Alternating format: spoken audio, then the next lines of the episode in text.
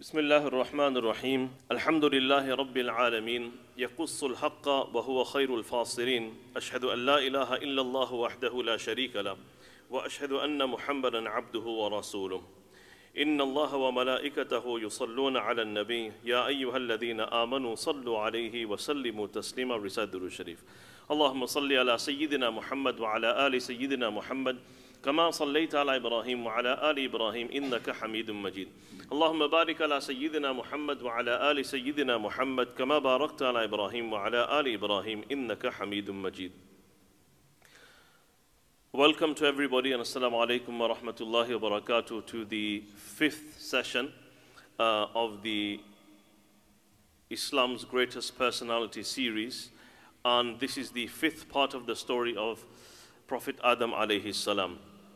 So, in the last session, um, we spoke about uh, a few things. Uh, we spoke about if the act of eating from the tree was initiated by Hawa, and then we went into a detailed explanation of that. We also spoke about how to deal with waswasa and the invitation of sin, and we concluded on speaking about how long Adam and Hawa remained in paradise. And then we said this week, inshallah, we're going to speak about the 10 consequences of eating from the tree. Now, today's menu, inshallah, we have three items on the menu. So, as a starter, we're going to speak about this issue of what happened as a result of eating from the tree. So, these are the starters mixed platter, 10 items on there. And then we're going to go on to our main course, which is discussing the effect of sins in our life. So that's, that's the starting, and inshallah, then we'll go on to speaking about the effect of sins in our lives. Um, so there's a notion that if you do something good or bad, um, that's what Jannat and Jahannam is for. But little do we realize it does have an impact in our worldly life as well. So we'll speak about that, inshallah. And you know, sometimes you go out to eat and you've had your meal, but then you look at the menu and you don't really like the desserts that are there. You think, no, forget having desserts here. And then you go somewhere else to have desserts in particular. You guys are going to think this guy goes out to eat all the time. Um, you can think what you want. Uh, doesn't impact me anyway. But it's, it's, it's a true reality. So our, this, today's dessert is going to be a big dessert where we're going to speak about the difference between the disobedience of Adam alayhi salam and that of Iblis. Okay, so apparently it seemed Adam alayhi salam ate from the tree. Apparently it seemed he disobeyed Allah. And then Iblis also disobeyed Allah. Is there a difference in both of their actions or not? And we're going to speak about a very sensitive but important topic, inshallah, um, if time allows. May Allah subhanahu wa ta'ala give us the tawfiq. So, we know that Adam alayhi salam ate from the tree what happened? So Quran tells us immediately there were 10 things that happened. Most of these we take from the Quran. Number one, the first one is called Mu'atabatullah, the reprimand of Allah. And that's not something small. If someone senior to you, someone in authority, someone above, above you, um, reprimands you, no one wants to be reprimanded. No one wants to get told off. No one wants to get, uh, you know, a, a, a kind of a penalty. So Adam alayhi salam and Hawa, both of them got reproached and reprimanded by Allah. Allah says in the Quran, Alam anhakuma an tilkuma shajara wa aqul lakuma inna shaytana lakum aduwwun mubin. Allah said to Adam and Hawa, Did I not tell you, did I not prevent you from eating from the tree? And did I not tell you that shaitan is your open enemy?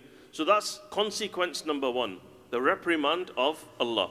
Number two, the second thing they faced, the second consequence is called al fadiha, which means humiliation. How were they humiliated? As soon as they ate from the tree, what happened? They were stripped from their clothing, and their private areas became exposed. So that's consequence number two. Now we should be thinking, are we, we do so many sins? Does that happen to us? Do our clothes shed away? No. Allah is so kind with us. Imagine this was the treatment that we had as well uh, where immediately you'd get like a telling off from Allah subhanahu wa ta'ala or like a lightning bolt came down.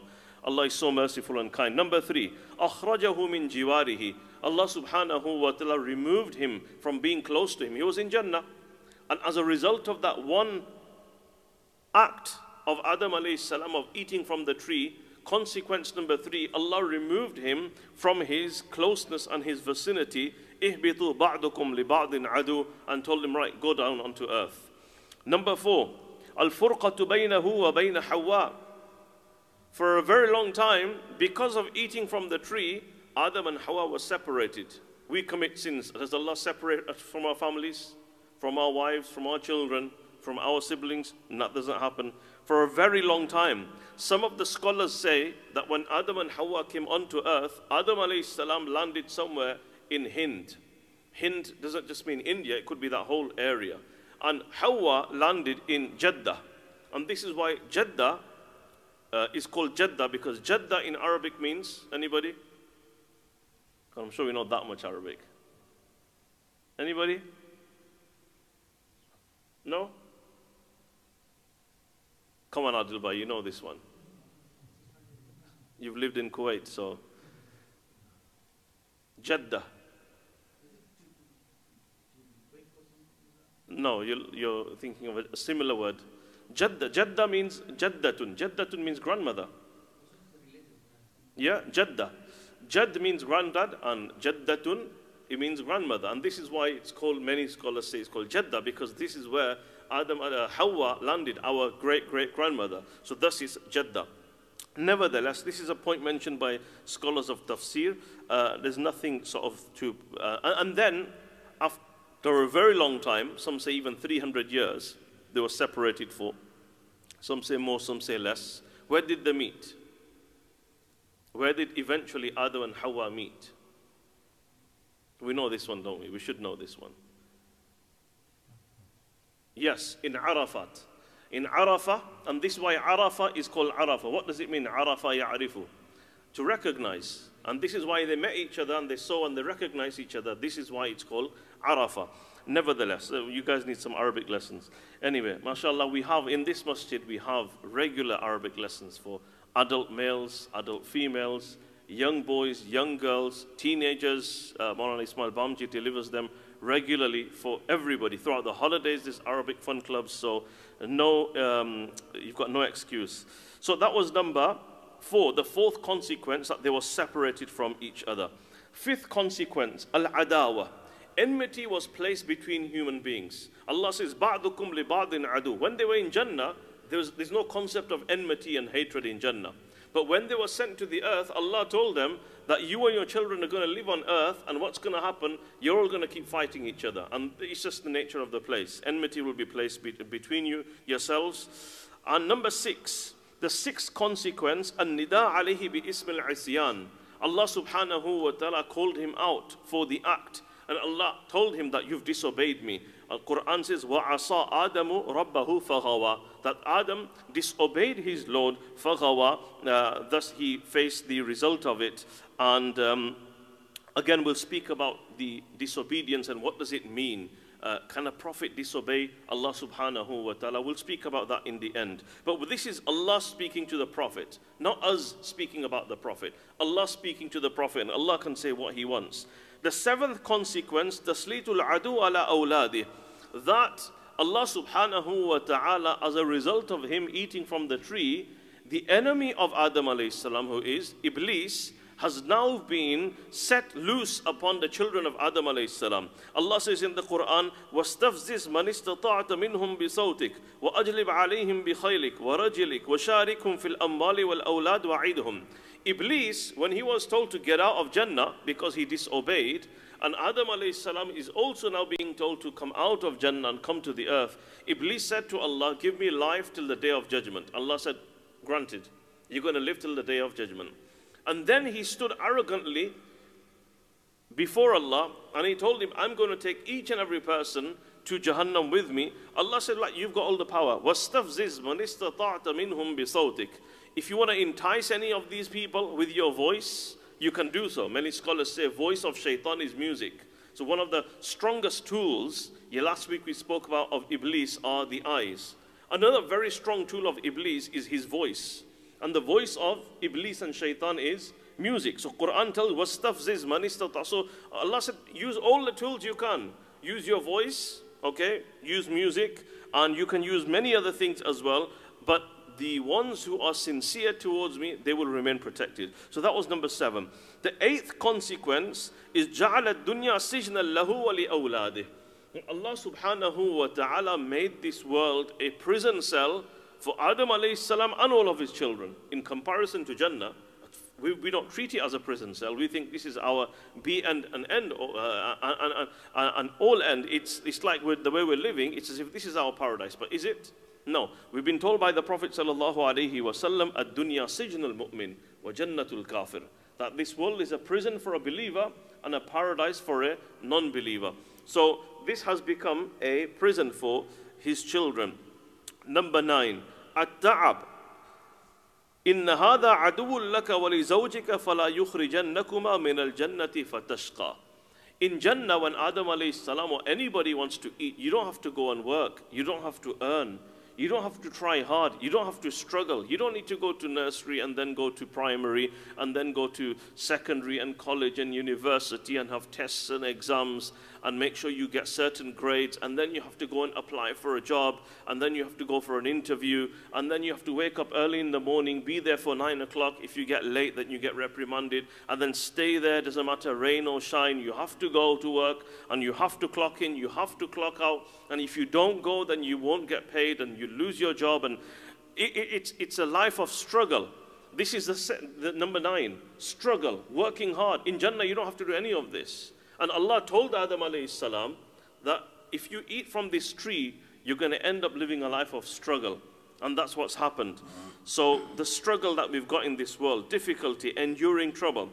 And number 10, some of the scholars have mentioned as a result of eating from the tree, Adam alayhi salam, he lost his uh, illuminous glow that he had. There was a certain type of radiance and his skin started becoming all weak and you could see the difference. It, the complexion kind of changed. And Allah subhanahu wa ta'ala left a little bit of the old complexion that he had, which was very radiant and luminous, at the tips of his fingers. So when he came into the world, every time he looked towards the tip of his fingers and his nails, he would remember his original state, how he was, how Allah created him, so that he would always be reminded of this. So these are the 10 consequences of um, eating from the tree. Let's move on to speaking about the effects of sins in our life. So we commit sins, we disobey, may Allah protect us, may Allah guide us, may Allah keep us away from His disobedience. But it's, it's, it's a given thing. We, we're human beings, we make mistakes. Now, the question that is asked is um, sins have an effect on our bodies and on our lives, just like poison does. If, you were, if somebody was to drink poison and think, you know, nothing's going to happen to me. It'll happen next week or next year. And some poison is like that. It doesn't work straight away. You, many types of poison you have, if you were to have it right now, it, it won't happen. Nothing will happen to you. It'll happen to you after a week or after a month or maybe after a year. That's right. Okay? So that's exactly how sins are. Because just because we've been told that if you do this sin, you're going to get a punishment tomorrow. When we say tomorrow, meaning in the hereafter what happens is we think, oh, that's like, that's, that's like so far away. Let's just do it. Because that, that's far away. With that kind of a mind frame, do we ever drink poison or eat poison? If, for example, there's, there's, a, there's a tin of biscuits, we're talking about food again now. If there's a tin of biscuits and there's a hundred biscuits in there, okay, chocolate biscuits as well, and one of them have got poison in, would any of us dare to open the lid and take a biscuit out and dip it in your tea and eat it? Would we? 99 are fine. There's no poison in them whatsoever. It's only one of them. So, exactly in the same way, we've been told that the sins, they're poisonous. Because when you commit a sin, then there's a consequence. But because we have this notion, this misunderstanding, that the consequence is going to be in the hereafter, and we're so engrossed in this world, what happens is we sort of think, oh, that's like, That'll come when it comes, na'udhu billahi min dhalik. I, should be careful with what I say because it's a, it's a huge element of our belief to believe in the hereafter. And anybody that doesn't believe in it doesn't remain in the fold of Islam. And although we don't say this, but our actions and the way we behave shows that there's, there's no hereafter to come. Na'udhu billah, may Allah protect us. A few questions for you. First of all, the question is what was it that took out our parents, Adam and Hawa, from Jannah? What was it? Um, what was it that caused Iblis to be kicked out from that heavenly kingdom where he was made the leader of all of the angels and he, he had whatever he wanted? What is it he did that made him become rejected forever and ever? What was it that caused the people of Nuh salam to be drowned? What is it they did that caused them to be drowned and only a few of them survived? What was it that caused the people of Ad to be destroyed by winds, consecutive winds, seven days and eight nights, or the other way around? How, how, what was it that caused them all to be destroyed in such a manner that anybody that looked at them, they looked like date palm trees, just thrown around, whereas in reality it was the people of Ad who had been totally destroyed. What was it that caused the people of Thamud to be destroyed uh, by a, a, massive and loud scream? What was it that caused the people of Lut alayhi salam to be lifted on the, on the tip of the wing of Jibreel, lifted to the heavens, and then smashed on the ground? And then they had a rain on them, raining not rain of water, but the rain was of stones. Such a punishment never been given to anybody ever before. These are questions for us to think about. What was it that caused the people of Shu'aib alayhi salam for them to receive these clouds? They got excited, oh, the clouds are coming. And instead of rain, it was flames of fire that was shooted towards them, and it destroyed all of them and their gardens, which they were very proud about. What was it that caused Fir'aun, who was so rich, who had such a kingdom, to be destroyed in the waters? So his body, his physical body, was drowned in the sea, and his soul is drowning in the fire of Jahannam. What was it that caused Qarun, who was so wealthy, a relative of Musa alayhi salam, to be sucked into the ground, and the, and, and the ground and the earth swallowed him and all of his wealth, which was very proud about, and he had a lot of wealth. It says the wealth of Qarun was such, Quran tells us, that you needed a whole army or armies just to carry the keys. That's how much wealth he had. Imagine if the keys were so many, how much wealth did he have? But what happened? The earth opened up and it swallowed Qarun and all of his wealth altogether. What was it that caused these people to be destroyed? Um, what was it that caused the Bani Israel, the Israelites, to be faced by these huge armies that destroyed them, killed? The Babylonian king came and he destroyed the whole of Jerusalem, the whole of the vicinity, the whole of area was totally annihilated. People were taken as prisoners and uh, the men were killed. The women were taken as prisoners. Their houses were burnt, ransacked, totally destroyed. Not once, Quran tells us so it happened again for a second time as well. What was it that caused all these types of punishments to be uh, placed upon the Bani Israel? For example, they had tyrant rulers. Some of, were, some of them were transformed into pigs and monkeys. We hear in the Quran uh, some of them were transformed into, into monkeys. And then we have Allah subhanahu wa ta'ala telling us again in the Quran, لَيَبْعَثَنَّ إِلَيْهِمْ لَيَبْعَثَنَّ عَلَيْهِمْ إِلَى يَوْمِ الْقِيَامَةِ مَنْ يَسُومُهُمْ سُوءَ الْعَذَابِ That Allah subhanahu wa ta'ala is going to set, set upon them until the day of judgment, those who are going to keep giving them this taste of punishment, maybe Hitler was one of them as well, that continuously the Bani Israel and the Israelites, not just then, but until Qiyamah, Allah says, Allah will always appoint somebody who's going to give them a taste of their own medicine, and they're going to get this taste of a punishment. What was it? What is it? You guys tell me. All of these people from the beginning, from Adam alayhi salam, Iblis we spoke about, the people of Nuh, Thamud, people of Saleh, we spoke about the Israelites, we spoke about all the different types of people. What was it that caused them to face these consequences? What is it they did? This is it. Simple answer. Disobedience of Allah. That's it. Nothing more, nothing less. When Allah tells you to do something and you don't do it, or Allah says, don't do it and you do it, we call this disobedience of Allah. We call this sin. And that is what all of these people did. And these are the consequences they faced. In the world, we think nothing happens to us in the world. These are the consequences they face in the world, and what is stored in the hereafter is separate. These are all things that happened here in the world. So here we come to something very important. Ibn al-Qayyim rahmatullahi mentions that people are, have this misconception that if I commit a sin, And for good, good deeds as well, not just because, you know, we're so used to this instant gratification nowadays in the world um, with social media and all the other technology that's out there. This point, which I'm going to mention, I think is quite relevant. And generally, as well as Muslims, we have this misunderstanding that if I do a good deed, if, for example, uh, I read some Quran, the reward I'm going to get for it is going to be in the hereafter. Or if I, for example, commit a sin, if I listen to or look at something or say something or do something that's haram or sinful, I think that the sin and the impact of that sin is going to affect me in the hereafter.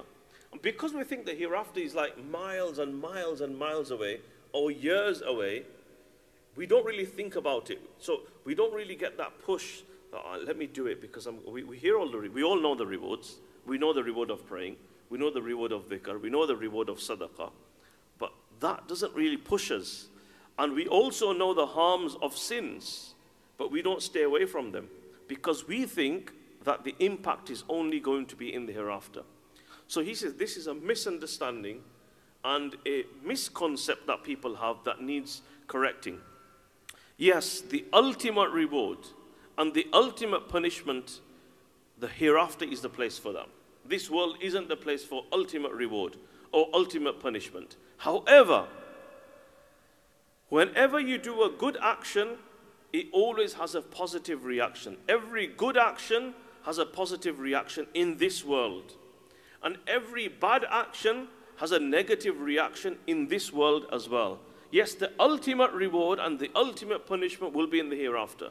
But you are given a temporary reward for your good deeds in this world, and you are given a temporary punishment for your sins in this world as well. Now, this is an important topic, and this is something that every Muslim should know about should read about, should hear about, because, because our connection with this world is so strong. We're so involved with the world. When someone tells you that, we understand if you lose a 10 pound note, we, we see it, we feel it, don't we? Yeah? But if we don't read Quran for one day, or if we miss one salah, does it affect us in the same way? Unfortunately, it doesn't. Because we think that the impact is only for the hereafter. And we think, okay, you know, I'll pray when I grow up. Or when I go for Hajj, Allah's going to forgive everything I've done. Or, for example, I'll make tawbah. 27th night comes, I'll make tawbah and I'll change. Or maybe you think, oh, I've done so and so good deeds. Or I know so and so sheikh. Or, you know, because of his blessings. Or maybe, you know, I'm going to read the Sharif and the Prophet is going to hold my hand and take me into Jannah anyway. So we have all of these thoughts in our heads, okay? and all of these things. Or we, we just say, oh, it, it was a decree of Allah. I, I, it, was, it was out of my control. Allah wanted it to happen, you know, and it just happened. So we tell ourselves all of these things. Instead, if we are aware of the impact of good deeds and bad deeds in the world, it will definitely help us to stay away from bad and do more good. Because we're so strongly connected to the world. Hereafter we already know about, and we should improve our belief in the hereafter. But knowing this, Maulana Ashraf Ali Thanwi Rahmatullah has a very, very beneficial book. Very small. It's called, in Urdu, it's called Jaza'ul A'mal. English, it's called Rewards and Punishments for Human Deeds. This particular copy only costs 50p, which is absolutely nothing. This is, uh, I've got it years ago. I used to actually have a few copies and give them out. I don't know if this particular copy is still available, but yesterday, just before, whilst I was preparing for today's session, I checked online and they've got like an improved version. Maybe the, I don't know what's improved in it, uh, but it's £2.50 now, inflation. But even that, that's nothing. £2.50 for something that could change your life forever.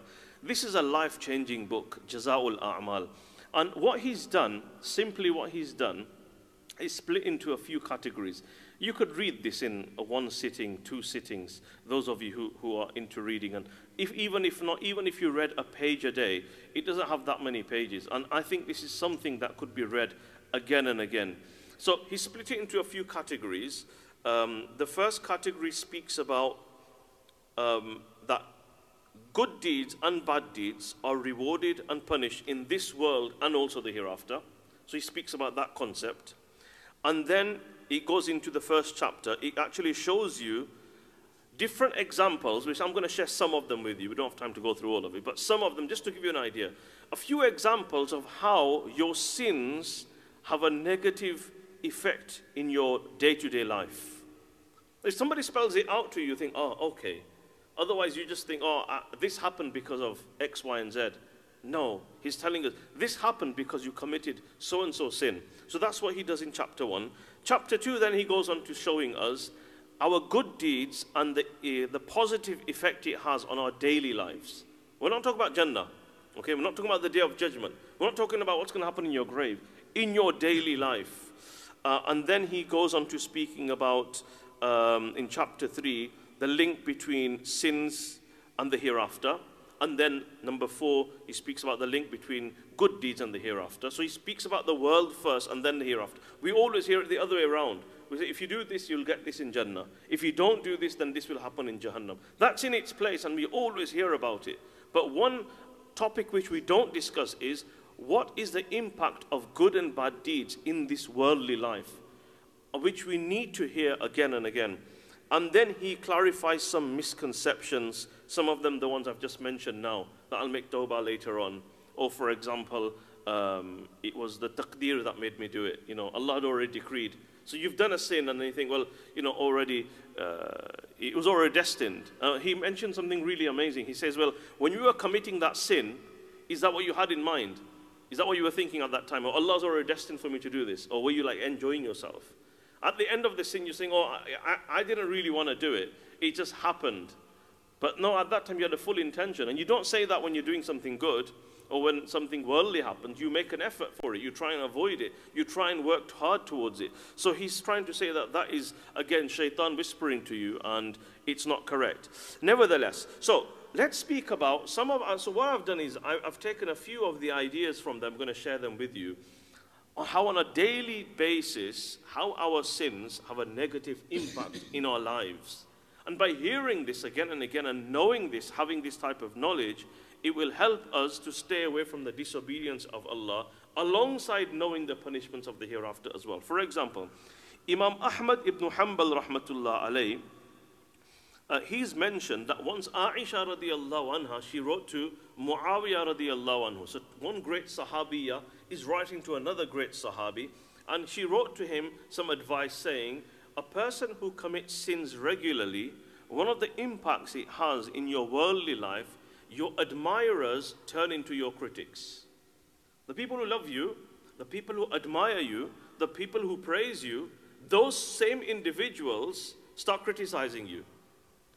So, you, obviously, me and you would say, oh, so and so happened, or it's because of this, or it's because of that.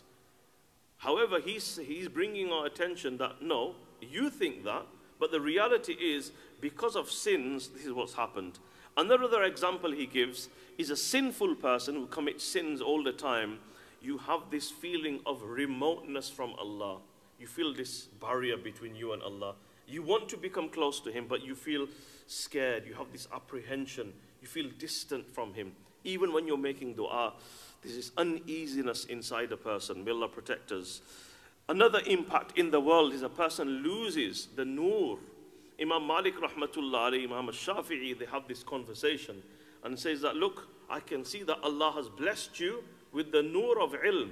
Don't extinguish it with the, the, the flames and the heat of the fire of sins. If you, if, you, if you have sins in your life, then what's going to happen? The nur that you have in the world and the light, which is the light of guidance, which makes it easy for you to do good deeds and stay away from other bad deeds, a person loses that nur. One pious person, he says, whenever I commit a sin, immediately I see the impact of it in the disobedience of my wife, the naughtiness of my children, and the messing up of my conveyance. Uh, at that time, they had horses and donkeys. Today, we have a car.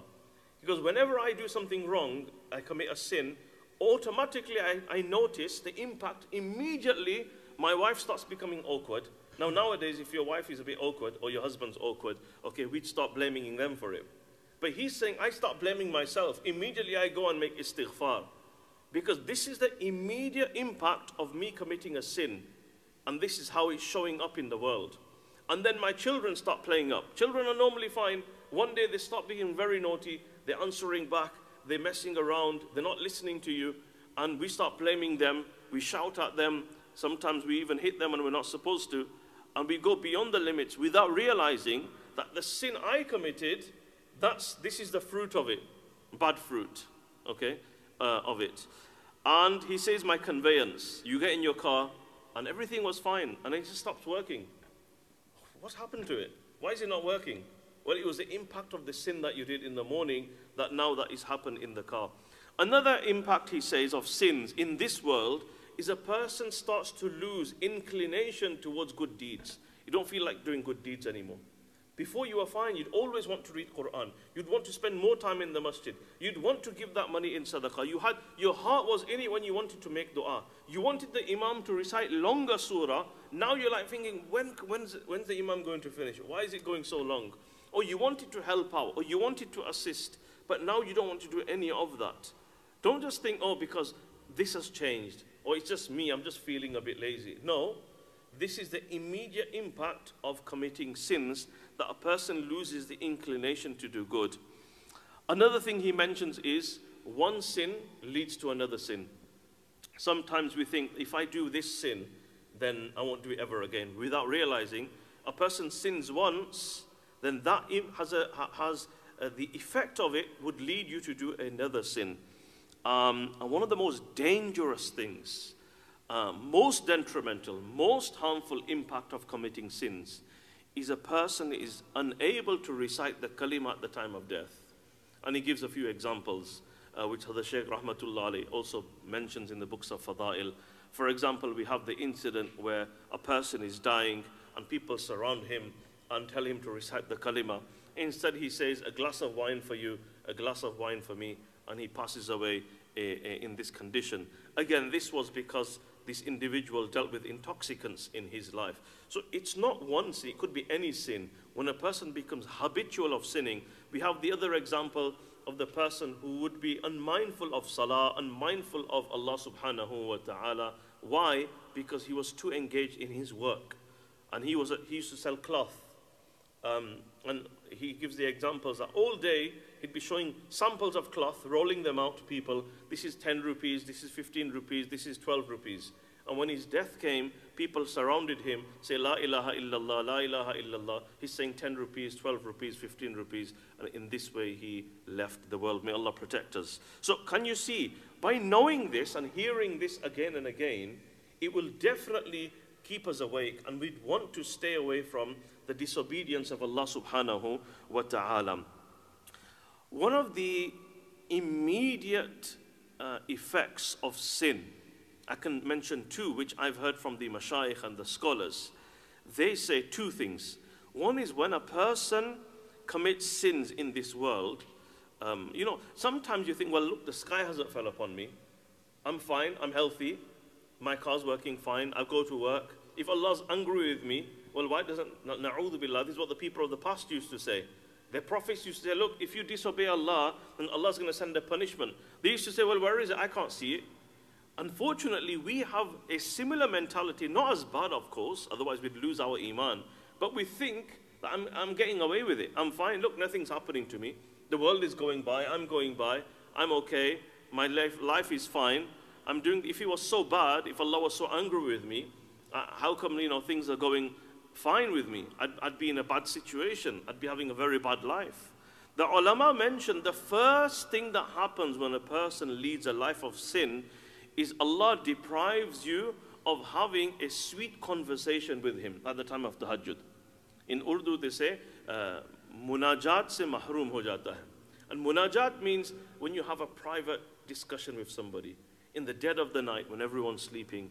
For those people who sacrifice their sleep and they wake up and they pray those two or four rakat and they have that sweet moment with Allah, which is sweeter than honey. But for a person who's sinful, they just make excuses. Oh, I couldn't wake up. I was too tired. I was, you know, I got busy. Whereas when we look at the lives of those people who are, who are regular, and you think, is it because they're free? They've got nothing better to do. Oh, you know, when we hear some of the people who are some are like a hundred times more busier than I am, okay, I look at their lives. If you look at them, you'll find none of these are valid excuses of being too busy, slept too late. Some people, they no matter what time they sleep, okay, they could have been so busy, they could be sleeping. Even then, they're sleeping like one hour or two hours before the time of tahajjud, but they still wake up. So that excuse, so, and it's, it's not about what I want to do. You might want to do it then. Eventually, we might think, I want to do it, but I can't. Well, the reason is that you've placed an obstacle, and the obstacle is sins. So, first punishment that comes to a person in this world for disobeying Allah is a person is deprived of having those sweet moments with Allah subhanahu wa ta'ala. We'll pray, but there's no enjoyment there. We'll make dua, but there's no sweetness there. And the second thing uh, which I've heard from the mashayikh is a person is deprived from the opportunity of reading the sunnah du'as on their right time. The masnun dua, how many du'as are there? Dua before eating, dua after eating, dua before sleeping, after sleeping, before going in the toilet, after coming out of the toilet. Now, if I was to ask, we all know these du'as, don't we? Yeah? Do we know the dua before going to sleep? Yes. Do we know the dua when we wake up? Yes. Do we know the dua coming in the masjid? Yeah. We learned them all. Is it enough just to know them? Now, if I ask you a question, do we read them at the time? At, that, at the time we're supposed to read them, do we regularly read them? We know them. If we were to told to teach a hundred people, we'll teach them as well. We can teach it, we can know it, but is that sufficient? Okay? Do we read the du'as at the time? So this is the ulama say that is another impact of committing sins that we're unable at that time when we're supposed to read that dua, it doesn't come out. Uh, so this is a proof and a sign to show that sins do have an impact, a negative impact in this worldly life. That's not the end of it. Okay, the ultimate punishment will be in the hereafter. Yes, if there's one sin the hadith talks about, that the punishment of that particular sin is brought early, that a person will get a full punishment in the world and then a full punishment in the hereafter is being disobedient to one's parents. That's in the hadith. The hadith clearly says that if there's any one sin that a person, the punishment of it is brought early in the world and also in the hereafter. And again, in the world, what does it mean to be punished in the world? Uh, a person will suffer in their sustenance, for example. Your life will be shortened, for example. You won't live so long um, uh, a person will suffer in their sustenance. Another interesting one that's in here, uh, Mawlana Shafi Rahmatullah mentions in Jazaul Amal, is for example, lying uh, decreases your rizq. Now, it's so common to lie to get more money. That, that, like, nearly everybody does it. We lie to get more money, right? But the hadith tells us, uh, uh, or, or, or if it's a saying of the scholars, that lying decreases your sustenance. So you might think it's increased, but then somewhere down the line, you might end up spending it here and there, or a cost might come out, or you might get a penalty or something, and you end up paying for it without realizing that you, you've lost more than what you've earned. And why? Because a person committed a sin in the first place. So, coming back to what we were discussing, is uh, sins. That's what happened, and that's the impact of sins. Now, before we go on to uh, our dessert, inshallah, uh, I just want to mention one thing. Nowadays, we hear and we always see, especially online, um, we see this all the time. Uh, going back to what we were discussing about instant gratification, sorry. Instant gratification, we're living in a world where we want things immediately. You know, we're so used to instant messaging. You message somebody and, like, you want them to respond. You can see they're online. You can see the blue ticks have appeared. And, like, you think, I, I need the answer right now. And if we don't, we start getting frustrated. And not just with that, with the computer games and the things. If you were to show our children uh, some of the old cartoons that we used to watch when we were young, they get so bored. They just, they're not, just not willing to watch them because the graphics are not the same, the animation quality, and it, it just moves so slowly. And even we think, did I really watch that when I was young? And I used to enjoy it, and we'd wake up so early just to watch these cartoons. Whereas they're just used to things being so much faster. Okay, and exactly, adults are the same as well. We've just got used to this. So when we do a good deed and someone tells you, well, in Jannah you'll get a tree. Right? No, uh, no, but I want something now. So this is what's happening. The book explains to you all the benefits that when you do a good deed, you do get something now. Many things. In the same way, when you do something wrong, okay, the danger is not just in Jahannam or on the day of judgment or in the qabr. In our daily lives, we will face. Look at what this scholar is saying, this pious person. When I commit a sin, immediately I see the impact in the awkwardness of my wife, in the disobedience of my children, and the playing up of my vehicle. I, I, I see it. Some people notice it. We see it as well, but we, can't, we don't pick up on it. We make excuses. We see these things going wrong in our lives, but we blame other things. We like to blame, we like to put the finger and point everywhere else. Where we don't point the finger is we don't point the finger to ourselves. Now, the issue I wanted to mention is karma. We always hear this. What comes around goes around. What you reap is what you sow. Oh, it was karma. Oh, he did it so many years ago, so he's come back to haunt him. In Islam, is there room to believe in karma? We see on t shirts, we see on mugs, we see on people's profiles, people comment. Islamically, as Muslims, are we allowed to use this term? And is, does it exist? Now, where does it originate from? It's actually a very ancient Hindu Buddhist concept, karma. And they say that what you did in your old life, it's to do with reincarnation. Na'udhu billah. This is kufr. We don't believe in it. Do you believe in reincarnation? No. So they say karma, that's where it comes from. That whatever somebody did in their old life, they come back into this world or into the new world, uh, maybe in the shape of whatever, an elephant or a penguin or whatever it is, maybe a good form because you did something good there, that's why you've come better or if you did something bad there, then you've come back here as a snake or whatever, whatever it is. That's the original concept of it. I know people don't use it like that today, but it's best to be avoided. Does Islam believe in a similar concept, not of the reincarnation, but you reap what you sow, or what goes around comes around? Um, does that exist in Islam? Well, to a degree it does, because we've just spoke about it now.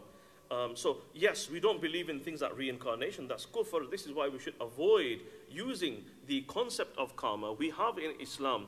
You do a good deed, every good deed, every positive action has a positive reaction.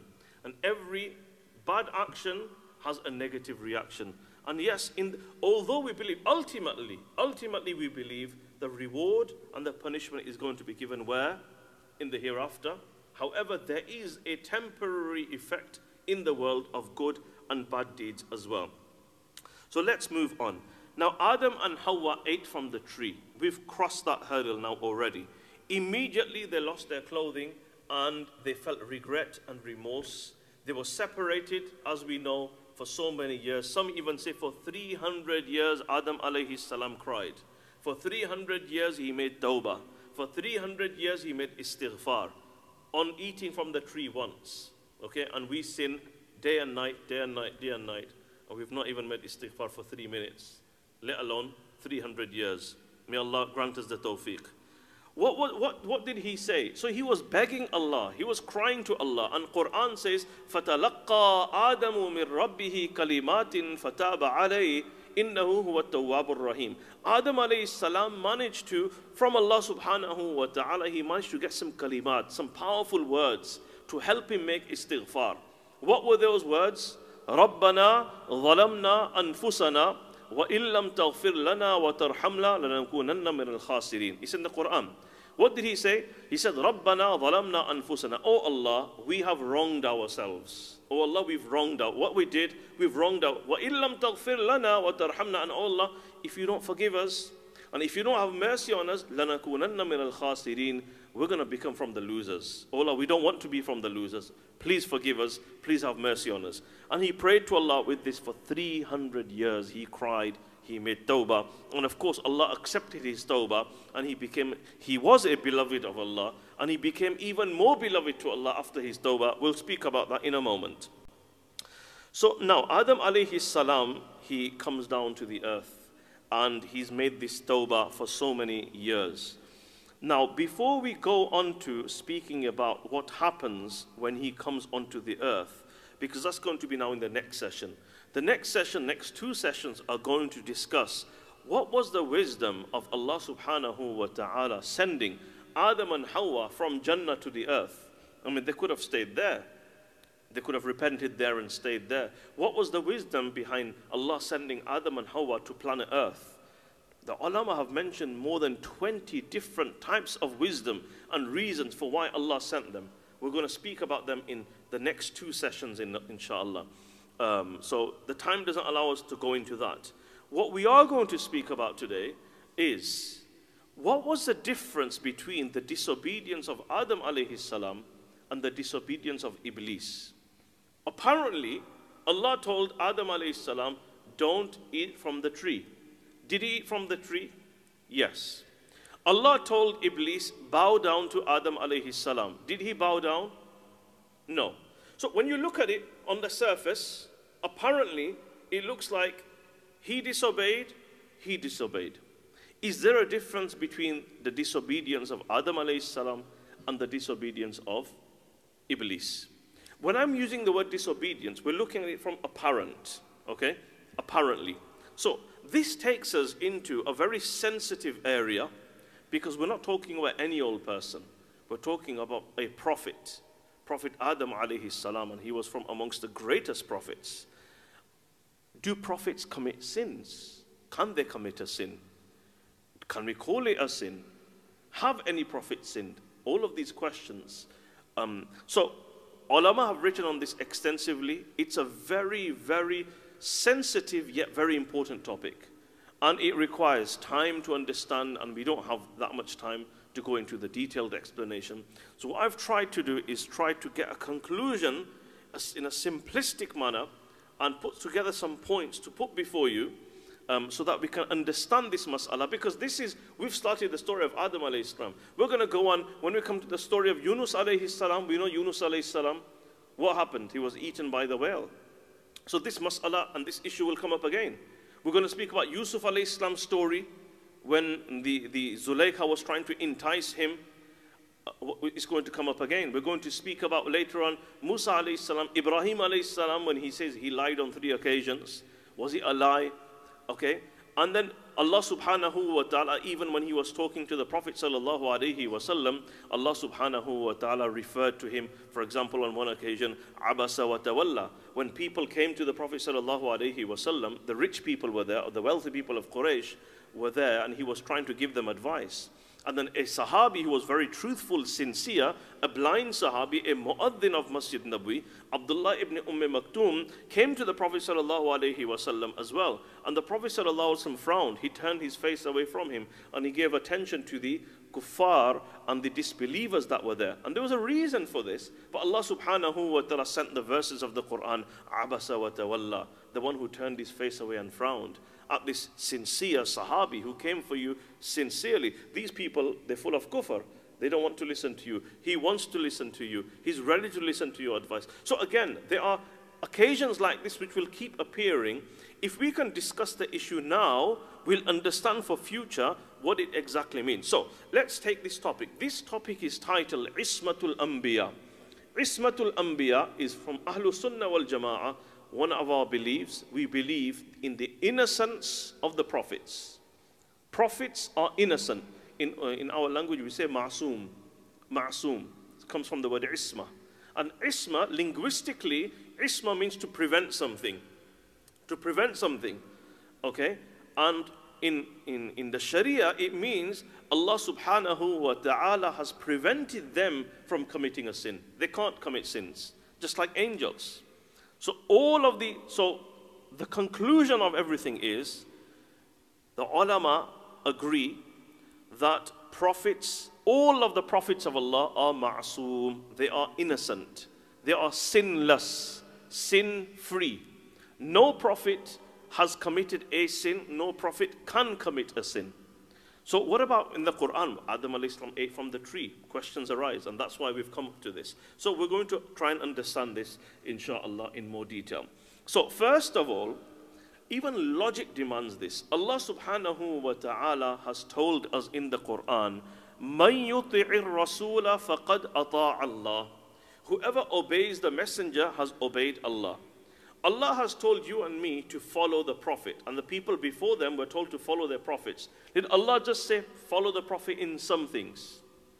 Or did Allah say, follow the Prophet in all the good things he does? Or did Allah say, follow the Prophet like for 23 hours? They've got this one hour window where they can do what they want. So don't follow them in those things. Or follow them in their public life, but in their private life, what they get up to, don't follow them in that. Or has Allah told us blindly, no matter what the Prophet does, you have to do it? What have we been told? Have we been told to be selective or to follow everything the Prophet does? We've been told to do everything the Prophet does, even the way he walks and eats and sleeps. Okay? Of course, when he commands you to pray, when he commands you to fast, but even his, his appearance, everything Allah loves. So it's impossible that Allah subhanahu wa ta'ala tells us to follow the prophets in 24 hour lifestyle, and it's impossible then for them to commit a sin. Because that means Allah is telling us to commit a sin as well.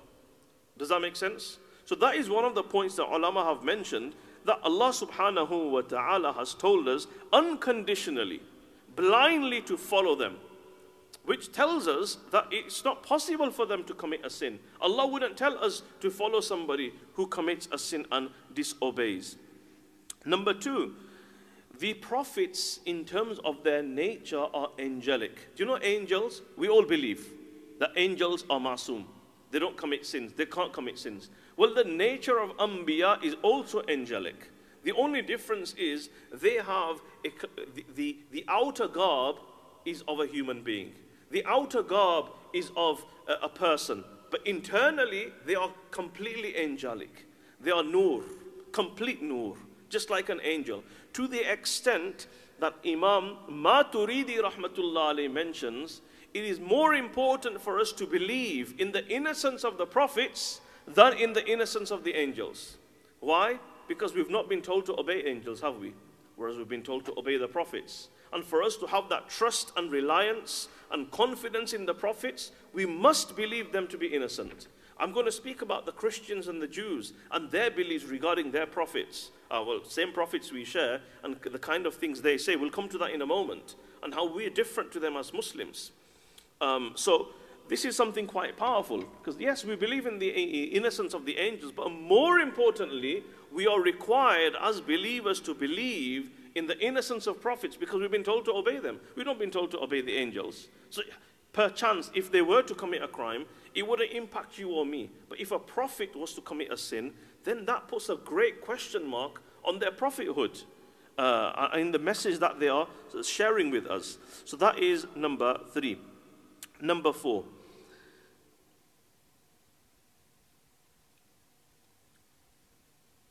The prophets have been protected. What, what is a sin? A sin is the intervention of the nafs and shaitan in your life. Nafs and shaitan interfering with you. And this is what it means by them being ma'soom. Allah has protected the, um, the, the prophets from being interfered by shaitan and the nafs. They can't have an impact on them, on them in, in a way where they end up be, becoming sinful people. And if perchance they do something that outwardly looks like a sin, for example, Adam salam ate from the tree, that wasn't an inner desire. Adam salam, if we study the verses of the Quran, those who've been with us from the beginning, from the verses of the Quran, did Adam salam want to disobey Allah? Did he do it knowingly that he's disobeying Allah? Okay, we're going to come to that now, where Adam salam's uh, he didn't. There was no inner desire in him to disobey Allah. This was the outward influence. Whereas the inner is always pure of a prophet. You know, like water, for example. Water. Let's give this example. Water, by nature, is cool. Even if I was to boil this to 100 degrees, okay, and then I light a fire, and water that's burning 100 degrees, if I was to pour it onto the fire, what's going to happen? Maybe you've not thought of that before. but what's going to happen? The fire will extinguish. Because water, you, you, you can boil it, right? But that's not the nature of water. Water in itself is cool. That's the natural state of water. It's got coolness in it. Buruda. If I was to pour it, boiling water onto fire, the fire will extinguish. Similarly, the Anbiya alayhi salatu wasalam, naturally, inside they are ma'soom. If ever you do see something like Adam alayhi salam, for example, ate from the tree, that was an external influence that did not impact his inner. His inner was still innocent. Why did Adam salam eat from the tree? It was very clear. Quran tells us. Number one, he forgot. He forgot. And when you do something, if you're fasting, if I'm fasting, and during fasting, I, I forget that I'm fasting, I drink this whole bottle of water, and then someone brings a plate of biryani and I eat the whole plate. I, I forgot that I'm fasting. And then somebody says, Oh, you are fasting. Oh, does anything happen to my fast? No. Why? I forgot. The Quran tells us very clearly, فَنَسِيَ وَلَمْ نَجِدْ لَهُ عَزْمًا Adam ate from the tree, but why did he eat from the tree? He forgot. What did he forget? He forgot Allah told him, don't eat from the tree. He forgot that Allah told him, if you eat from the tree, you're going to end up in the world and you're going to go through a, a difficult life. He forgot that shaitan's going to try and deceive you. Quran, Allah is telling us. When Allah is telling us, why do we need to take another meaning? Allah is saying, فَنَسِيَ وَلَمْ نَجِدْ لَهُ عَزْمًا That Adam salam forgot. Similarly, Adam salam ate from the tree out of the love of Allah not out of enmity to Allah or trying to disobey Allah. How did he do it? Because Iblis came to him.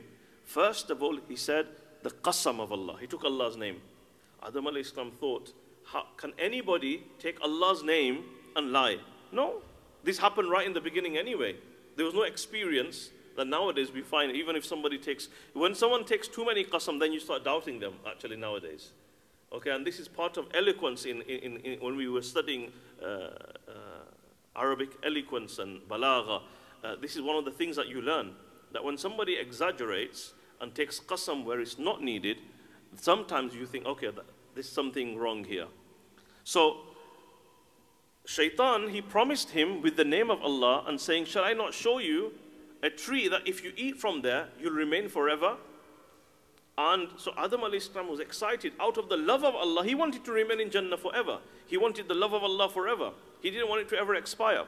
So it wasn't out of, um, in, it wasn't intentional. Similarly, if ever a prophet did something or apparently seemed something happened, immediately Allah subhanahu wa ta'ala, we find the divine, divine intervention of Allah. In the story of Yusuf alayhi salam, what happens is, now look at this. Both of them, Zuleika, they say it was her name, she tried to seduce Yusuf alayhi salam. So now Yusuf, and she locked the doors. Not one door, she locked every single door. Now Yusuf alayhi salam is running to the door, and she is also running to the same door. So apparently it looks the same. They're both running to the door. Okay? But what was happening? There's a huge difference in both of their running. He was running away from zina, she is running towards zina. He is running towards halal, she is running towards haram. Okay? He is running to the mercy of Allah, and she was running to the wrath of Allah. But if somebody looks at it, they say, oh, look, they're both running that to the same way. But it's not the same thing. Totally different. You might use the same word, okay, but they got, both got involved in this, but their involvement was totally different. Yusuf alayhi salam was going the total other direction. And Allah subhanahu wa ta'ala, very interesting what He says, كَذَلِكَ لِنَصْرِفَ عَنْهُ السُّوءَ وَالْفَحْشَى This happened, Allah says, because we wanted to turn minor and major sins away from him. He didn't say because we want you to turn Yusuf alayhi salam away from major and minor sins. He didn't say that. Because the sin wasn't from in him. It was an outer. We wanted to turn sins away from him. Are we following? So the internal is pure, it's innocent. They never desire to disobey Allah and commit a sin. Adam alayhi salam was speaking about what he did. He didn't want to, he didn't know how we commit a sin. We know we're doing a sin. We're, we're going against the command, we're breaking it. First of all, Quran clearly says he forgot. Secondly, it clearly says that uh, he did it because uh, Iblis deceived him. فَدَلَّاهُمَا بِغُرُورٍ He deceived him. So he, it was like a, an act of obedience in which he slipped up. He thought he did it out of the love of Allah, thinking, Yeah, of course I want to be in Jannah forever. I want to love Allah even more. I want this kingdom that will be everlasting. And as a result, we call it zallat, not zillat. Zillat is disgrace. Zalla. Zallat means a slip, when you slip up. And that's what it, فَأَزَلَّهُمَ الشَّيْطَانِ We call this a zalla. It was an unintentional slip up. Unintentional slip up. And um, we find an example of this, for example, if, for example, there is a buzuruk, a pious scholar, a great alim, a teacher, he's sitting up, for example, and there's one space here, uh, maybe one of his students come, you say, he, you say, Uparajaw, come and sit over here. And he goes, Hazrat, nay, nay, nay, nay. So we really say this, Hazrat, nay, nay, nay. We, we call that disobedience. No. This is adab. We won't call it disobedience. We'll call it, we'll call it obedience out of love. So apparently, when you look at it, you think, he's telling you to sit up, and you're saying, no, how dare you? Similarly, I give you a better example. At the time of Hudaybiyah, you know what happened when the Sahaba and the Prophet went for Umrah and they're wearing the ihram and they're coming from Medina and then they got stopped by the kuffar and said, you can't go. You can't go for Umrah. Go back. So how can we go back? We've come all this way. You have to go back. And then they made this agreement that you can come back next year only for three days. Weapons can't be open, need to be put inside. Three days Umrah you do and you go back. And then they made, them write this letter. So then the Prophet ﷺ told Ali, Chalo, likho, write, write this agreement. So, write, uh, this is an agreement between the people of Makkah and Muhammad Rasulullah. So the person, they said, why did you like Rasulullah? If we believe you to be Rasulullah, we wouldn't be having this argument. Erase it. Rub it out. Just write your name, Muhammad bin Abdullah. And the Prophet ﷺ told Ali, rub it out.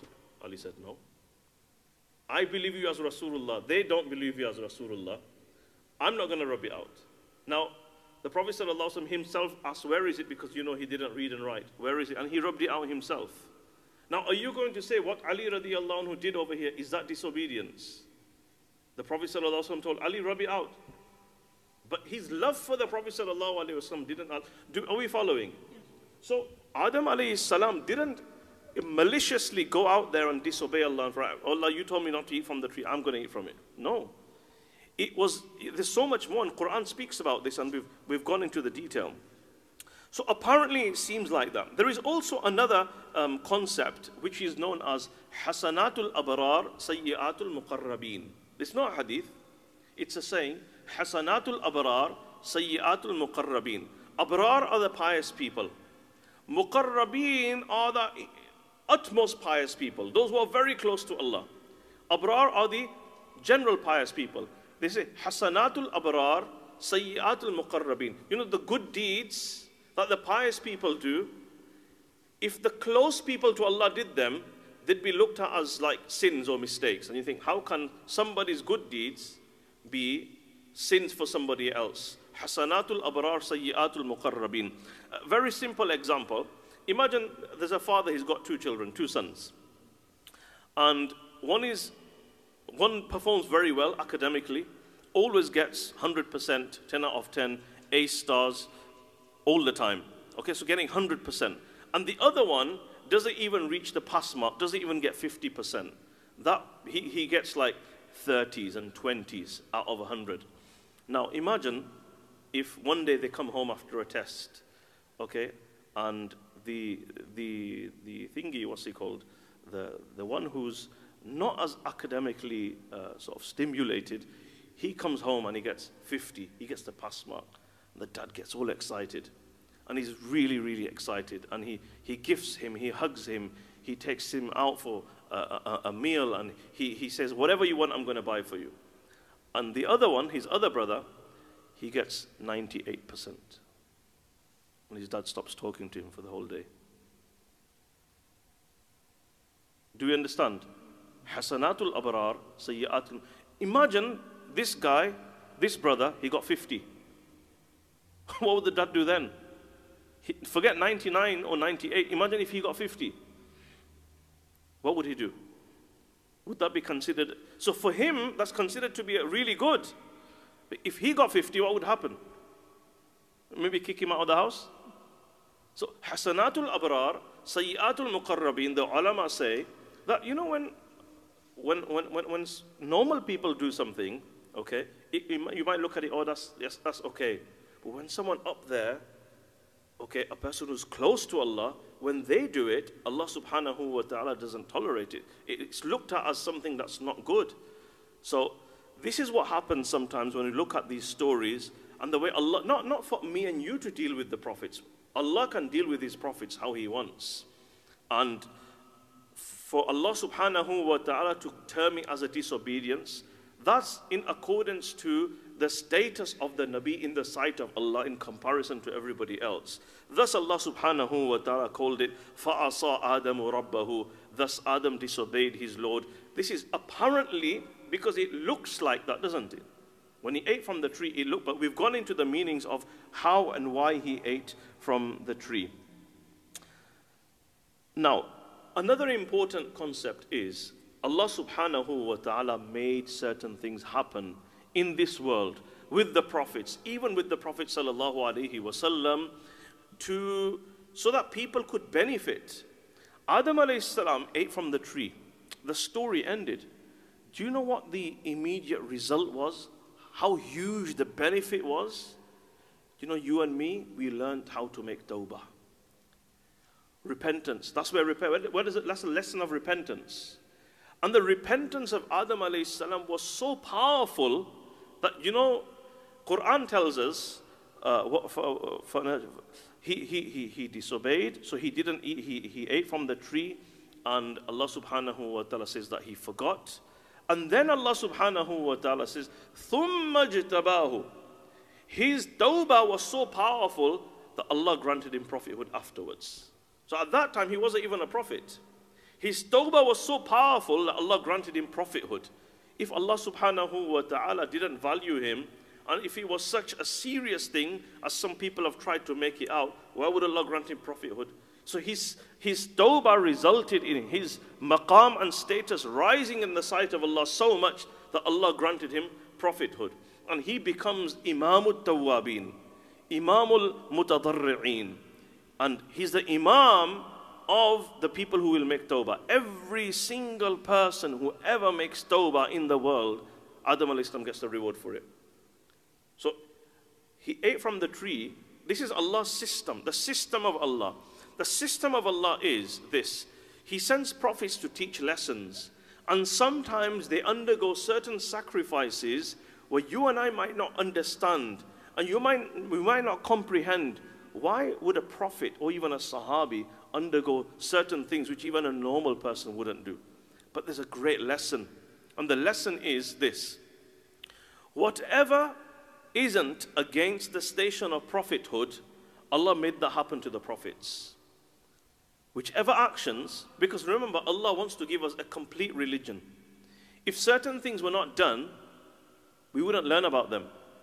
Thus would mean our religion is incomplete. But our religion, Islam, is totally complete. For example, those things which were not against the station and rank of a prophet, Allah made them happen to the Prophet. I'll give you a fair example so you understand. For example, the Prophet sallallahu was leading salah, and in the salah he made a mistake. Now you might think, like, even our local imam doesn't make a mistake. We know so many huffaz of the Quran that the Quran is so good they don't make a. How did the Prophet wasallam make a mistake? Or, for example, he forgot which rakat he was in. We think, like, with so many people nowadays, they're so devoted in their salah, they would never forget which rakat they're in. How did the Prophet ﷺ forget? Or, for example, on one particular night, Laylatul Ta'aris, uh, a number of salah, uh, a few salah of the Prophet ﷺ and Sahaba became qada. You think, well, we know people who've never missed tahajjud forget first salah. How did that happen? So, this is the lesson we learn those things which were not against the rank of prophethood, Allah made them happen to the prophets. So, for example, making a mistake in the salah, that didn't impact his prophethood or his innocence. However, what, what it did impact was for you and me to learn if the Prophet didn't have sahwa and mistake in salah, which Allah made him have, how would we learn the mas'ala of sajdatu sahwa? That when you make a mistake in the salah, this is what you're supposed to do. So to learn that Allah made it happen to the Prophet Otherwise, we know so many people nowadays, they are very focused in salah, they don't make a mistake. Similarly, the salah became qada. This is to teach us that if ever we were to miss our salah and become qada, this is how it's supposed to be done. So those things which were not against the station of prophethood, Allah made them happen with the Prophet sallallahu alaihi wasallam. And then those things which were against the station of prophethood, Allah made them happen with the Sahaba during his lifetime. For example, zina. Uh, we can't imagine a prophet committing zina. Na'udhu billah. They are pure, they are innocent. That's the topic we're discussing. However, did zina happen in the time of the Prophet amongst the Sahaba? Remember, Sahaba were not innocent, but they were protected. Protected doesn't mean that they didn't commit sins. It was just much more harder for them to do it because they had divine protection. That doesn't mean that they didn't. Of course, sins did happen, major and minor happened. But one of the reasons, you think we've got people in our communities who would never, you know, simple people, not, they're not alim, they're not anything particular, but they would never even dream of committing zina. How did a Sahabi do zina? The Sahabi, the zina happened. Who is this? Ma'iz Aslami radiallahu ta'ala anhu. Zina was happened. It was even proven that he did commit it. What happens now? He's about to be pelted with stones. And whilst he was being pelted, somebody made a comment because a bit of the drop, a drop of blood or something went on somebody. And a person made like a derogatory comment. Rasulullah sallallahu alayhi wasallam turned around to this individual. Said, Do you know what you are saying? He says, Wallahi, laqad taba tawbatan. Do you know this person, Ma'iz Aslami? Yeah, he's done what he's done. Do you know his repentance, his regret, and do you know how bad he feels? The tawbah he's done is so powerful. If you were to distribute his tawbah upon the whole of Medina, Allah will forgive everybody. That's how powerful his tawbah is. So sometimes people commit a sin, and after the sin, their rank is so much more better than they were. You know, when a person's ill, Sometimes illness is better than your healthy state. And you think, how is that? Well, when you become a little bit ill, what happens is sometimes the doctor advises you to have a detox. So you have a detox, and then you get rid of everything in your body. Some people get cupping done, some people get detox done, okay, through, um, you know, forcing yourself to have diarrhea, for example, and everything comes out of your system. Um, and then what happens? Then when you start taking medication, then when you start treating yourself, you become much more fitter, much more healthier, and much more stronger. So exactly the same thing happens over here. Sometimes these certain individuals Allah subhanahu wa ta'ala chooses that we look at it as a disobedience or a sin. But as a result of it, they become so many. Look at Ma'iz Aslami. What he did, yes, on one side it's zina. But in no way, shape, or form am I trying to legalize or say, like, go and do zina and then do tawbah. I'm not saying that. I'm saying look at these individuals. Don't just look at the fact that, oh, he did this. Look at what happened after it. His remorse and regret. Okay, and the amount he cried and how sincere he was in his tawbah, the Prophet ﷺ testified and said, if this is enough for the salvation of everyone in Medina, imagine no one did tawbah. You know, that one tawbah he did was so powerful that everybody would be granted forgiveness. And we find so many examples like this. Adam salam ate from the tree, but Allah subhanahu wa ta'ala says his tawbah was such, Allah grants him prophethood after. ثُمَّ He was granted prophethood. So before he wasn't a Nabi, and now he's become a Nabi of Allah subhanahu wa ta'ala. And we say Prophet Adam alayhi salam. Uh, and Ibn al-Arabi rahmatullah alayh, now people have become familiar with Ibn al-Arabi through uh, the Arthur Ulsti series. Before that, no one knew who Ibn al-Arabi was. Never, nevertheless. Ibn al-Arabi rahmatullah alayh mentions uh, another point. Adam alayhi salam, whilst he was in Jannah, he was carrying in his loins um, the souls of all of his children and all of his progeny that's going to come until the day of Qiyamah. So it wasn't him it was the impact and the effect and the influence of you and me that were inside Adam salam that sort of made him go towards this tree. Otherwise, he himself didn't want to disobey Allah subhanahu wa ta'ala. This is just a point that Ibn al-Arabi rahmatullah alayh has mentioned. So sometimes Allah subhanahu wa ta'ala wants a person to get rid of a bad habit inside them. Maybe a person has got pride, arrogance. A person is boast all the time. Sometimes Ibn al-Qayyim mentions Allah subhanahu wa ta'ala makes this person slip up and commit a sin. Immediately he wakes up. Otherwise, up until now he was only doing good deeds. Tahajjud, dhikr, Quran, charity.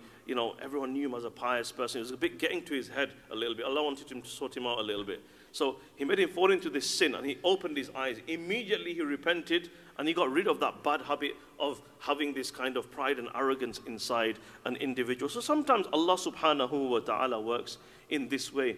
Theft, for example, happened amongst the Sahaba. Now you can't imagine a prophet stealing. No. So Allah made it happen within the Sahaba so that we can learn that if somebody commits zina, for example, if they're not married, okay, they'll get 80 lashes. If they are married, then according to if you're in an Islamic country and there's Islamic law, then they would be stoned to death, for example. These things were taught and nothing was left incomplete. And then those things, so those things which were not against the rank of prophethood, Allah made it happen with the prophets. Those things which were against the rank of prophethood, Allah made them happen to the Sahaba. Those things which were against the rank of even the Sahaba, for it to happen during the time of the Prophet wasallam, Allah made it happen after the demise of the Prophet wasallam. What was that? That was the mushajara and the battles that happened between the Sahaba. So you couldn't have it at the time of the Prophet wasallam because if you had two parties, what would happen? Obviously, the Prophet wasallam would be in one party, and then who's going to oppose him? Immediately, if you oppose a messenger of Allah, you become a kafir. So that couldn't have happened. So as soon as the Prophet ﷺ went, what happened? They started, there was infighting, there was fitna. And upon the demise of Uthman ibn Affan radiallahu ta'ala anhu, that was it.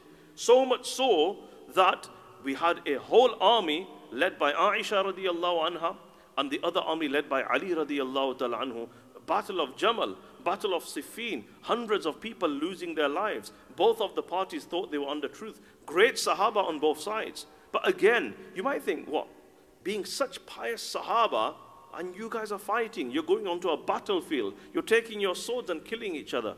But again, that was Allah made them go through this supreme sacrifice because they're a benchmark for you and me. How would we have learned that if two Muslim parties end up fighting, what does Islam say about it? So this was an our beautiful religion is so complete. Everything has been shown to us practically. It's not just in theory, practically as well, all these examples are there. And even those examples which couldn't be shown during the time of the Prophet Allah made it happen afterwards so that it becomes an example. Now, does this happen after every sin?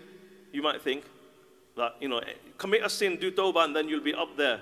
No, not necessarily. That's, that's not always the case. It depends on the sincerity of a person's tawbah and the sincerity of a person's remorse and repentance to Allah subhanahu wa ta'ala.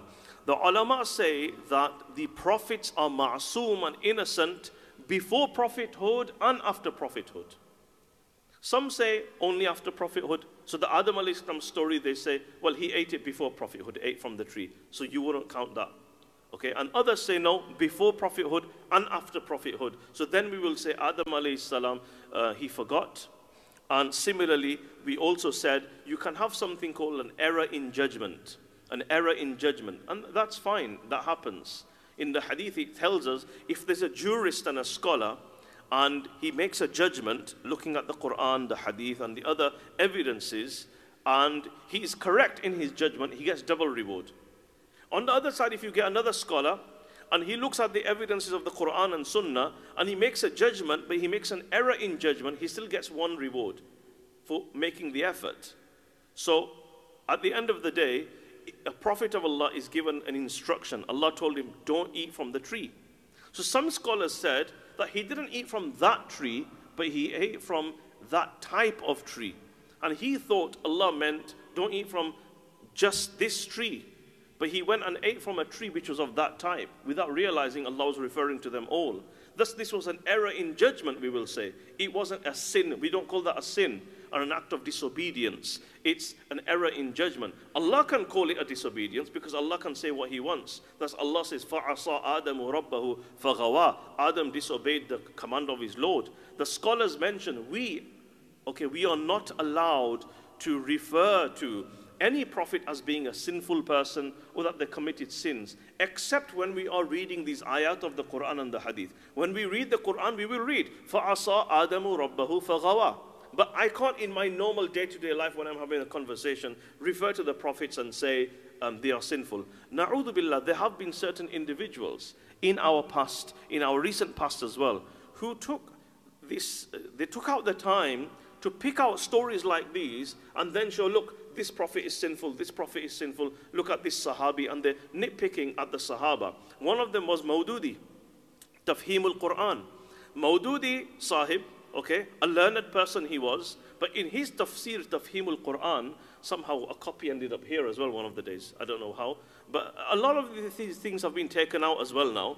They don't, they're not all there. But if you look at the original, well, don't go and look at it, but you'll find in the original Tafhim al-Quran, whenever these incidents about these prophets came, he would try and make a point of showing that, look, they committed sins and they did wrong. And then even amongst the Sahaba, they say he, he's written that, look, Khalid bin Walid only, uh, you know, the Prophet ﷺ only won certain battles because he had X, Y, and Z Sahaba with him. Had they not been with him, he wouldn't have been successful. Na'udhu billah. I don't want to really mention what he said because it's very distasteful. It's incorrect. It's derogatory. It's blasphemous. And it shouldn't be said. But the, the point is, and then in re, more recent time, we have a scholar who people used to regard, not anymore, uh, Salman Nadwi from India. And he's been going on and attacking the honor of Sayyiduna Muawiyah radiallahu ta'ala anhu over the last so many days. Just speaking like Rafidi speak of the Sahaba. At the end of the day, these are Sahaba. These are selected people. Muawiyah radiallahu ta'ala anhu was a scribe of Wahi. He was related to the Prophet sallallahu alaihi wasallam. He was a Sahabi, a companion. The, you know, one person was told that who do you think is better, Muawiyah radiallahu ta'ala anhu or Umar ibn Abdul Aziz? We know Umar ibn Abdul Aziz is like the second Umar, the fifth Khalifa they call him. Who do you think is better, Muawiyah or Umar bin Abdul Aziz? You know what he said? He said when the Prophet sallallahu alaihi wasallam would be riding on his horse when going for jihad, and Muawiyah radiallahu anhu would be with him as well. You know the dust that would blow the dust particles that would go into the nostrils and the nose of the horse of Muawiyah, that dust particle is better than Umar ibn Abdul Aziz and his whole life. Sahabi is a Sahabi, you can't mess with the Sahaba. The Prophet ﷺ said, do not make the Sahaba a target of your criticism. Whoever loves them, he loves them because he loves me. Whoever hates them, he hates them because he hates me. So we've been told to stay away from the prophets and the Sahaba in terms of targeting them, speaking bad about them. Now, before we end, I think it's important for us to know the Ahlul Kitab, Yahud and Nasara, Jews and Christians, do they also believe this about prophets, that they are ma'soom or not? Let's take an example. Directly from the Torah, okay? Torah, the changed Torah, okay? Torah has been changed. This is not what Allah revealed. And you'll be able to tell exactly why. You can clearly see. So in that Torah, in the chapter, Sifr Takween, um, it's there. For example, the Yahud, let's take the Jews for example. Do they believe in innocence of the prophets? No, they don't. First of all, they say, I give you a few examples. Lut alayhi salam. Uh, now, I don't really want to say these things because they're not good, but it's important for us to understand how Muslims honor our prophets and how other nations have dishonored their prophets and how we are so much closer to the prophets and deserving of the prophets and on their heritage, all of the prophets from Adam salam till the Prophet sallallahu alayhi wasallam, including Musa, Isa, and all of the prophets of Bani Israel as well. For example, in the Torah, in the changed version of the Torah, Sifr Takween, um, it's been mentioned, page 127, that they say Lut alayhi salam would drink alcohol. So much so that he became drunk. It gets much worse than this. As a result of this, he slept with his daughters, na'udhu billah. Whilst he was drunk, he committed zina with them, and they had illegitimate children as well. This is in their holy book. This is, they believe this. They, who are about their prophets okay, or about who we believe to be as prophets. That's one example. I give you another example. Again, Dawood alayhi salam, they call him a murderer. This is why they say, why do they say Solomon's temple? Whereas Dawood alayhi salam is the one who started constructing Masjid al-Aqsa. And they always say Solomon's temple. They say, well, David couldn't have done it because he had blood on his hands. They call him a murderer. This is in their holy books. In their holy books, they say he was a murderer He killed a man just because he wanted to uh, have illicit relations with his wife. So he killed the husband, then committed zina and fornication with this woman, and then they had illegitimate children as well. Worse than this is what they say about Suleiman alayhi salam. Whereas they say Solomon's temple and blah blah blah, and Suleiman alayhi salam means this to us, they go as far as saying that before he died, Suleiman alayhi salam, he became a renegade and he committed kufr. He would worship idols. And they say that he would make these temples in which idols would be worshipped. This is in their books. You open their holy books, you will find it in there. It's present, it's written, it's there today. And Quran clearly says, وَمَا كَفَرَ سُلَيْمَانَ Sulaiman alayhi salam did not commit kufr. They said before the end of his life, he abandoned the religion of Allah and he became a kafir. Na'udhu billahi min dhalik. This is what the Yahud believe regarding those who we call prophets. They don't actually even call them respectfully.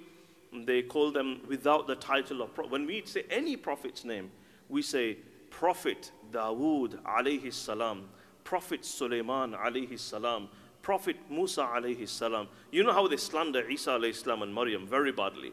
Okay? And even the Christians, they believe only Jesus, Isa salam is innocent because they believe innocence is a divine quality which is only found in someone who's divine. Obviously, they believe in the divinity of Jesus. Thus, they say anyone else besides him cannot be innocent because that is a divine quality. Um, so that, that explains to you our stance as Muslims, how this is one of our core beliefs to believe in the Ismatul Anbiya, the innocence of all of the prophets. They are ma'soom, they do not commit any sins, they cannot commit any sins. And it's more important for us to believe in the innocence of the prophets than it is for us to believe in the innocence of the angels because we've been told to obey the prophets. And you can only obey unconditionally, blindly somebody who does only and only good. It doesn't make sense. It's illogical that Allah would have told us to follow somebody who commits sins. It just doesn't make sense. So even logic demands that. And we find and understand from the Quran and from the Sunnah that this is uh, the belief of the Muslims of Ahlul Sunnah wal Jama'ah in regards to this. So we come to the end of today's session and we spoke about, first of all, the 10 consequences of eating from the tree. Then we went on to speaking about the immediate impact of good deeds and bad deeds in this world. I recommend this kitab to you, Jazawul A'mal, uh, in Urdu, and in English it's called Rewards and Punishments for Human Deeds by Maulana Ashraf Ali Thanvi. It's a very, it's got only, in this version, it's got like 100 pages. That's nothing. It's, look at how small it is. But it's a life-changing book. If a person was to read and be reminding ourselves that the, the benefit of me doing good deeds is not just going to be in Jannah, and the harm of sins is not just going to be in Jahannam. Even here in my daily life, I'm going to see this. So that is something uh, I would definitely recommend. And then we concluded on speaking about. Now, let's, we can answer the question now. Is there a difference between the disobedience of Adam and the disobedience of Iblis? That was a question we started from, and then we went, we got a bit lost on the way. So Iblis, he disobeyed of Allah out of arrogance out of, it was like this malicious intent, out of pride, intentionally. It was from within. Adam salam, there was nothing from within. These were external influence of Iblis where he told him to eat from the tree. But again, he did it because out of love of Allah. He wanted to stay in Jannah forever. And he took Allah's name. Can anybody lie using Allah's name? So again, it was out of love of Allah. But Allah subhanahu wa ta'ala dealt with him as he would deal with somebody who is great and said, look, you did something which I told you not to do you're going to face the consequences. So that this becomes a lesson until the day of judgment. And they've both set a pattern. They've both set a pattern. Adam salam has set a pattern of the fortunate ones. And Iblis then started a pattern for the unfortunate ones. It's for you and me to decide now whose path we want to tread on. On this we end. I'm just going to tell you, next week, inshallah, we're going to start looking at the different, uh, the wisdom behind sending Adam alayhi salam and Hawa to the world. The ulama have mentioned more than 20 different uh, aspects over here. We might have to do it over two sessions because there's so many reasons for why. You know, a lot of time, like, what am I doing here? Does a question ever come to you in your mind? You might be just sitting there doing nothing. What are we doing in this world? Why am I here? Why has Allah sent us? What's this all about? What's going on? So this will be useful inshallah to understand this. May Allah subhanahu wa ta'ala give us a tawfiq. Wa akhiru da'wana and alhamdulillahi rabbil alameen. بسم الله الرحمن الرحيم اللهم صل على سيدنا محمد وعلى آل سيدنا محمد كما صليت على إبراهيم وعلى آل إبراهيم إنك حميد مجيد. اللهم بارك على سيدنا محمد وعلى آل سيدنا محمد كما باركت على إبراهيم وعلى آل إبراهيم إنك حميد مجيد. يا ذا الجلال والإكرام يا ذا الجلال والإكرام يا ذا الجلال والإكرام.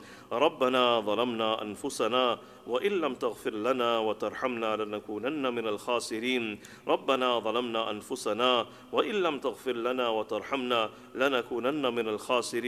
Oh Allah forgive our sins. O Allah grant us the ability to make true repentance to you O Allah. O Allah keep us away from your disobedience. O Allah create the hatred of disobedience in our hearts O Allah. Grant us a love of good deeds O Allah. Help us to do as many good deeds as possible O Allah. Grant us the inclination towards good deeds O Allah. Make good deeds beloved to us O Allah. Make sins hatred to us O Allah. Hateful to us O Allah. O Allah help us to recite the Quran on a daily basis. Help us to be regular with our salah. Help us to obey you wherever we are in whichever condition we are. Oh Allah we do find it difficult we do find it challenging. Oh Allah we slip up many times O Allah but we ask for your help and your assistance. O Allah help us O Allah guide us O Allah. Protect us from the nafs and shaitan O Allah. O Allah you become our friend O Allah. Make us your friend O Allah. Help us to become closer to you O Allah. Protect us from the evil influence of shaitan O Allah. Protect us from all the fitan O Allah. External and internal O Allah. Look after our parents O Allah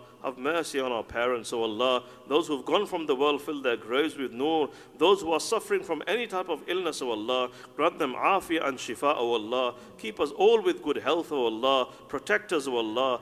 Guide us, O Allah. Have mercy on our condition, O Allah. Those who have requested us for dua, O Allah, grant all their permissible wishes in the dunya and also the akhirah. Nabi Kareem sallallahu alayhi wasallam asked of you many good things. We ask of you the same. He sought your protection from many evils. We seek your protection from the same. Subhana rabbika rabbil izzati amma yasifun wa salamun ala al-mursaleen walhamdulillahi rabbil